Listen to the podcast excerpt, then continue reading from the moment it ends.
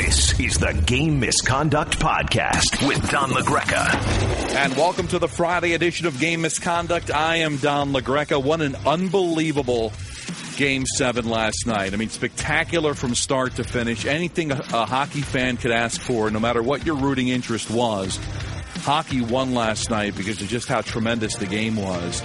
And first things first, we have to congratulate the Ottawa Senators. Now, I got to see them firsthand in the second round against the Rangers, and it was hard to believe in them because I just didn't see a lot of talent there. Certainly, Erik Karlsson's a world class talent, and Hoffman and Stone and Ryan are very good players, and Craig Anderson is a tremendous goaltender.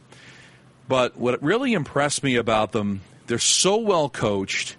And they've just got a hunger and a desire to win. They played the underdog role so well during the course of these playoffs, and I think that they really emerged as a world class team and organization. So, congratulations to Guy Boucher, uh, Pierre Dorion, their general manager, on what was a tremendous, fun season for the Ottawa Senators. And boy, they just never gave up, right? There were so many times they were down. Uh, second round, losing the third and fourth games uh, by a combined total of eight to two against the Rangers to come back and win games five and six and and take the series uh, to the fact that they had faced elimination in Game Six against Pittsburgh and would not die got the game winning goal with 17 minutes left in the game and held on for dear life when Pittsburgh clearly was the better team. I heard Ron Hainsey on Hahn and Humpty and uh, Canty earlier today on 98.7 ESPN say that he thought that Pittsburgh played their best game in the playoffs in game six of the conference final and still lost 2 to 1. So credit to Anderson there. And then last night, down 1 nothing, down 2 1 to continue to fight, force overtime, survive a spectacular 20 minutes of overtime, and then just got fatigued and that's why Sidney Crosby, Sidney Crosby, right? He gets the puck, he dangles, he makes it difficult for you to be able to track him down. You stay on the ice a little too long, and then he finds Kunitz in the slot for the game winning goal. And I felt so bad for Craig Anderson because I think of all the things he has gone through with his wife having throat cancer and to be that close to going to a Stanley Cup final. It must have been just devastating for him the ultimate distraction of being able to play while all this family tragedy is going around him and to be strong for his wife and to be strong for his team. It must have been devastating to see the game end in the way that it did. Uh, it was eerily similar to what happened, I thought, in 2003 when the Senators fought so hard to tie the game seven against the Devils, if you remember, when Roger Neilson was going through his cancer. And I just remember when the Senators lost that game, just how the players on the ice just collapsed. They were, they were just lying there. They, they gave everything that they could to win. Everything that they could. And I know I'm a hockey guy, and I know that, I'm, that there's a hockey audience there.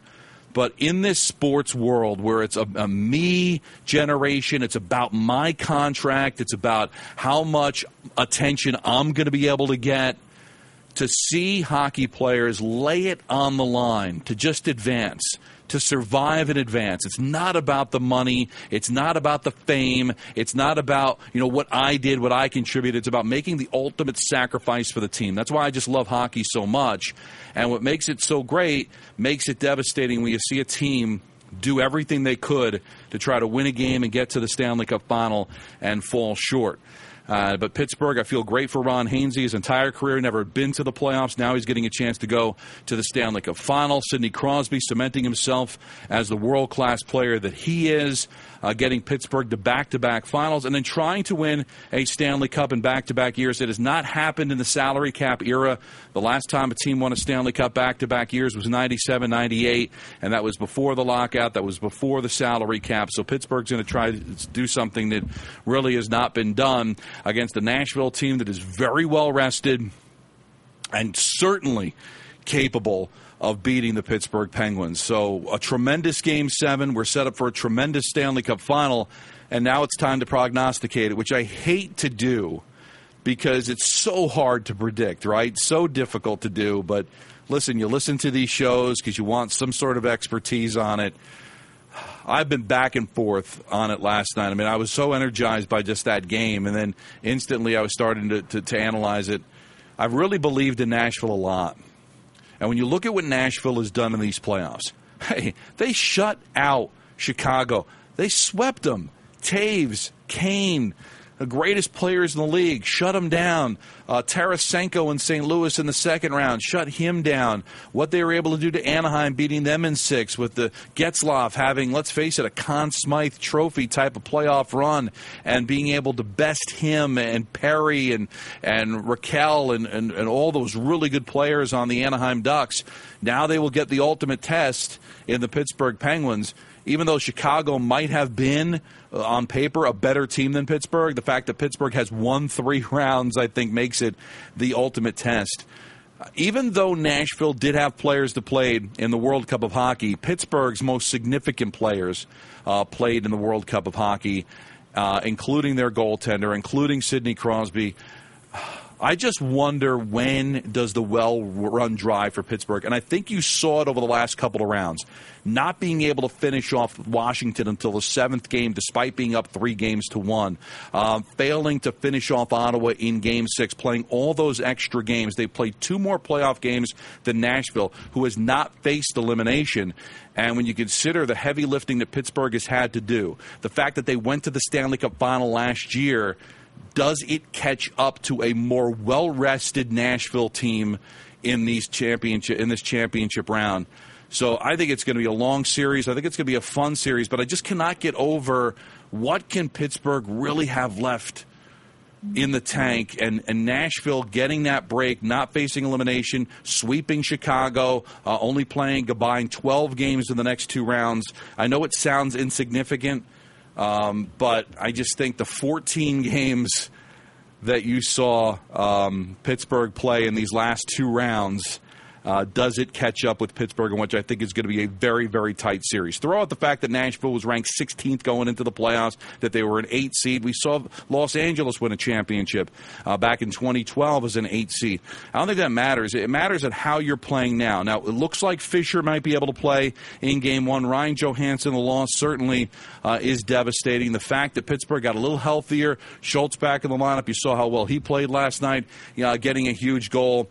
But the length of time that Pittsburgh has played, and you just figure the loss of Letang at some point was going to hurt. I think in this series it can. Nashville is so well rounded. They may not have a player to the caliber of a Crosby or a Malkin or even a Kessel but they are well-rounded uh, offensive team, and that blue line is spectacular. What those what those individuals do on the offensive side of it, Roman Josi is a tremendous offensive and defensive player. I think Ellis has rounded himself into being a very, very uh, good defender as well. I mean, they're just really deep in talent. I think this is going to be a lot of fun. I'll pick Nashville in seven. Uh, to, to, do it with any kind of conviction, you haven't paid attention to these uh, playoffs. Um, and I think it's going to be a spectacular uh, Stanley Cup final. Couple of other notes. It's the first Stanley Cup final ever uh, in which two American born head coaches will compete against each other Mike Sullivan and Peter Laviolette, both from the United States. So that shows you how well or how far hockey has come.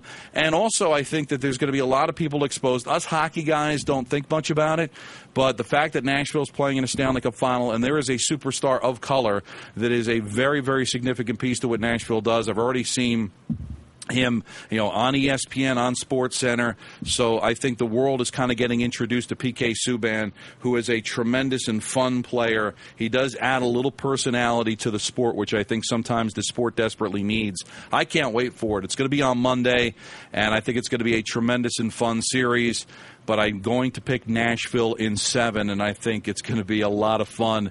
Uh, it's killing me that I'm not working this series and traveling it, but I'm going to be following it and helping out uh, you guys that listen to Game Misconduct every single day. Uh, we'll get you guests. We'll dive into this as deeply as possible, and we'll take you right through until the Stanley Cup champion is crowned. Uh, let's hear from you at Don LaGreca, hashtag Game Misconduct. Of course, there's a lot of people that wanted to climb aboard what happened last night. So let's go to Guy, who had a couple of tweets. His first tweet Pittsburgh made one more play that uh, eluded Anderson. Edge of your seat hockey will kill you before uh, changing. Uh, the tire will, and of course, anybody that doesn't know what uh, Guy's talking about is I, I like to change my tire. Well, I shouldn't say I like changing tires, but if I have a blowout on the road, I don't call AAA. I, I, I um, fix it myself. And Michael Kay, my partner on the Michael Kay show, thinks that I'm crazy. But you're right. That that does more damage to your heart watching a game like this. I I couldn't imagine it being my team playing in that kind of a game and being able to survive it. He also says, "Great game to watch. I'm not a fan of either team, but that was tremendous hockey. Ottawa style almost got them there." And you know, the the one three one it gets a bad rap and and I talked to some people on Ottawa. We brought this up earlier on game misconduct that maybe some of the problems that Ottawa had drawing was that they were a boring team. They were not a boring team in these playoffs. They counterpunched off that one three one. They got tremendous offensive opportunities. Um, I, I, think Ottawa can really hold their head high on the effort that they made. Uh, Davis Douglas says, "What matchups are you most looking forward to uh, in the finals?" It's great because those matchups because you have so many puck moving defensemen on the Nashville side. It'd be interesting to see how Pittsburgh will be able to counteract that. Now, Ottawa had very good defensemen too. I mean, Karlsson's the best there is in the league, right up there with Drew Doughty and Duncan Keith as far as their abilities are concerned. You know, and, and, and Cody Ceci's a really good defenseman, and Methot's a really good defenseman, but they're going to get hit with guys that can really move the puck and really push the, the tempo, I think, a lot more. Uh, this is going to be more like what Pittsburgh, I thought, faced as far as an offensive team is concerned that what like Columbus and, and, and Washington brought to the table, but in a much different way because they're going to do it with their blue line. And those guys can attack more so than their offensive players can. And certainly the loss of Johansen is going to hurt them. And they've got good offensive players like Forsberg and Arvidsson. And certainly uh, Neal comes up with big plays. Wilson as well. We'll find out if Fisher is available. But I'd like to see how Pittsburgh is going to counteract those tremendous offensive players on the defensive side. Um, and you know, and we mentioned Josi and we mentioned uh, Ellis, but you know, PK Subban with his blast, I would suggest Pittsburgh stay out of the penalty box for that. Um, so I'll be interested in that matchup, and also how they will attack Sidney Crosby. How will Nashville play that? Because we saw Ottawa have tremendous success playing Crosby physically. And it'll be interesting how the Stanley Cup final will be called. Of course, you change the officials every game, so not every game will be called exactly the same way. But it'll be interesting how they can physically attack those players. And can those forwards keep up with the speed that Pittsburgh has? Uh, Pekka Rinne has shown times of sheer brilliance uh, in these playoffs, but there's also been times where he has blinked. Um, can't afford to blink against this Pittsburgh team. So, you know, break it down a little bit more as we get along with the series. But I'm very interested in how this is going to be uh, attacked uh, during the course of, uh, of these playoffs. I think it's going to be fun because I think these are two excellent coaches. And uh, you got Mike Sullivan's won a Stanley Cup. Um, Peter Laviolette's won a Stanley Cup, taking the third team to a Stanley Cup final. Only the fourth coach to do that uh, should be a lot of fun. Eli says, glad less talented team didn't succeed in manhandling their way to the finals. Would have been a bad precedent. Refs are a joke. Uh, I think that's the way the game is played, Eli. I know you want the wide open style, but you know you can complain both ways that it was officiated. You go back to Game Six and the elbow that Crosby threw at Stone; they didn't call it. So let them play. Yeah, you could say the one three one and the clutching and the grabbing, but I I still saw wide open opportunities. Pittsburgh had a ton of shots on goal in Game Six, forty six shots on goal. Pittsburgh got their opportunities uh, for sure. I mean, I can understand where you feel maybe you're a Pittsburgh fan, or maybe a fan, or maybe you just wanted to see a team that's got uh, more skill uh, go to the Stanley Cup final. But I, I don't think you can criticize the way Ottawa played the game, and uh, to boot you know, kind of like when we talk about the tri- uh, the triangle in the NBA, where everybody plays a facsimile of it. It's the same way in the NHL. I mean, when take a look at teams when they try to protect leads, they'll leave three men back. They'll play a more conservative style. Ottawa felt this was going to best work for them. And you know what? When they needed a goal, they didn't long for it. I mean, usually teams that play that type of style can't counterpunch. Ottawa did. So, uh, Eli, I respect your opinion, but I don't think that they. Um, you know, was, was a manhandling, a, a poor officiated final, uh, a poor officiated conference final. I will say, however, that I thought the call um, on Phaneuf was an awful call. Uh, there was going to be an icing play on it anyway. I didn't think it was a. Uh, I didn't think that was the right call to make. Pittsburgh ended up scoring on the power play to take the lead. It became somewhat moot because uh, Ottawa was able to come back uh, and tie the game. But I, uh, that was one call where I would agree uh, the officiating definitely needed to be better. Brandon says most will pick the Pens to win. If you believe defense wins championships, then go with the Preds, Don. Well, I'm going with the Preds. I'm not so much that defense wins championships, but I just think that what Nashville did. Look at the firepower that they shut down, as I mentioned before. Some of the best players in the league. They're not going to blink that they've got to figure out a way to stop Crosby and Malkin when you stop the talent that Chicago, St. Louis, and Anaheim have going into that Stanley Cup final. Brett says, was in Nashville for a game on Tuesday in December. Building was packed and fans were were nuts. Great city, great fans. Go Preds. I'm with you. Um, certainly, it's been up for grabs in these playoffs, but I've had a chance to call a couple of Ranger games there in Nashville. Those fans are no joke. Now, I'm sure they've got a lot of bandwagon jumpers because they're in the Stanley Cup final for the first time ever after going to the conference final for the first time ever but they've really taken to this team. It's a great building. It's situated in a perfect place in Nashville, just a couple of blocks away from the Grand Ole Opry and the Convention Center and Broadway. I'm telling you, we got exposed to that uh, to, to Nashville during the All Star game, and I think the league and the way it's going to be presented on television uh, is going to be tremendous. I think there's going to be a lot of people that are going to fall in love uh, with the Nashville Predators. Uh, David says, "I love game misconduct podcast." Will you do one for the NHL draft? We are not going to do it every single day uh, when the season is over, but we will do it periodically during the season, and we will do draft shows. We will do a show leading into the draft. We'll have guests to preview what some of the teams may do, and we will definitely do a show after the draft. I think it's important. The draft is very, very important. Uh, Ghost of Tex Rickard, Ottawa best no. Oh, I read this one yesterday. Um, so my apologies for that. But in case you happen to miss it, uh, he said Ottawa best no talent trapping, face washing, slashing, spearing, uh, slew footing, knee on knee team in NHL. But I hate Sid more uh, sends. You do whatever you do, you got got to do to win. But I, I, honestly did not look at the Ottawa Senators and say that they gooned it up. I don't think they really did anything out of the ordinary. I think they did what teams need to do when they feel that they're a little bit limited in talent going against the teams that they played. I, I can't honestly say that I thought that they did anything out of the ordinary in beating the Rangers or the Bruins leading up to the conference final. The better team did win, but give Ottawa credit, man, because they did not go quietly into that good night. And also a tip of the cap and I know we did not get him early in the series because of illness, but how good is Doc Emrick? I mean, really. And I know there's some Ranger fans or maybe Islander fans or anti-Devil fans that never loved Doc because he was the Devil announcer. But honestly, I do not know, and I and I respect every announcer out there. I'm an announcer and I follow every sport, and I think there are people that do a tremendous job. I do not know another play by play voice that actually adds to the experience the way Doc does. He makes the game better. That was a tremendous game seven. It was better because Doc was calling the game. He is on every call. He gives the right emotion every single time. He is on top of the play. There's nobody better at it structurally, and there is nobody better at it than accentuating the great game. But and he does it in a way in which he doesn't gobble up the room. Because there could be other announcers that would try to make it better, and they would actually make it about them. He is selfless in the way he calls the game. And he's got Eddie, who's very good, and Pierre, who's very good and he gets them involved in it as well. So for a guy, and think about this for a second, for a play by play voice to add to a broadcast, but still not take over the broadcast and still let his partners have their say, I think it's an art that no one has in this business. And he's obviously getting a little older. Uh, I don't. I don't think he's had any plans of, of, stopping doing it. But I'm telling you, the day that he stops doing games, the NHL is going to take as severe a hit as losing any player that's in the league.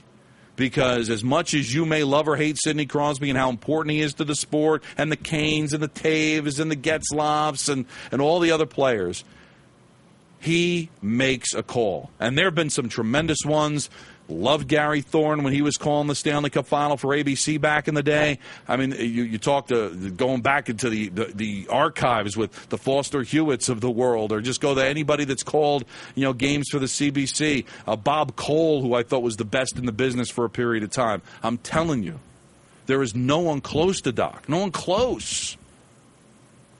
That game seven was spectacular if you had turned the sound down. And he made it better.